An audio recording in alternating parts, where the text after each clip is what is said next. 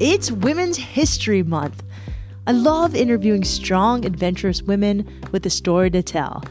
This month on Wild Ideas Worth Living, our episodes highlight women from around the country. These powerful, risk taking creative ladies are chasing their wild ideas and doing incredible things.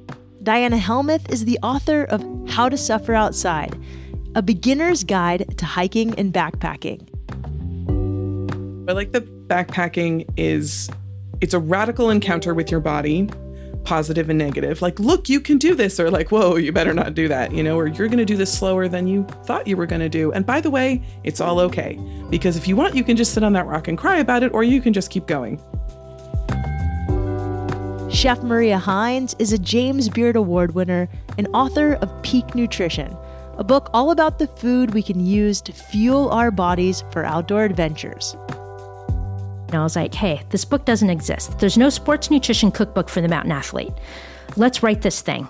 I'll do all the recipes for it because I'm already, you know, like eating clean and I'm, you know, dialing in recipes for me personally for when I am having multi day events uh, in the backcountry. And let's share this knowledge and use this as a way to give back to the outdoor community that has enriched our lives and given us so much.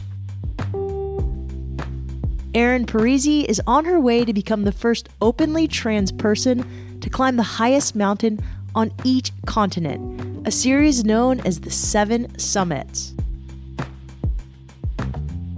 I'm on the top of that mountain, like defying all of the weight that's been placed upon me, whether it's the extreme cold or whether it's the, the, social aspects of it or whether it's the physical aspect, to overcome all that and just kind of be freed from that doubt. It's just like redemption.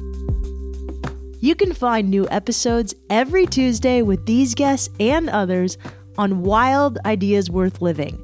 Listen on Apple Podcasts, Spotify, or wherever you get your podcasts.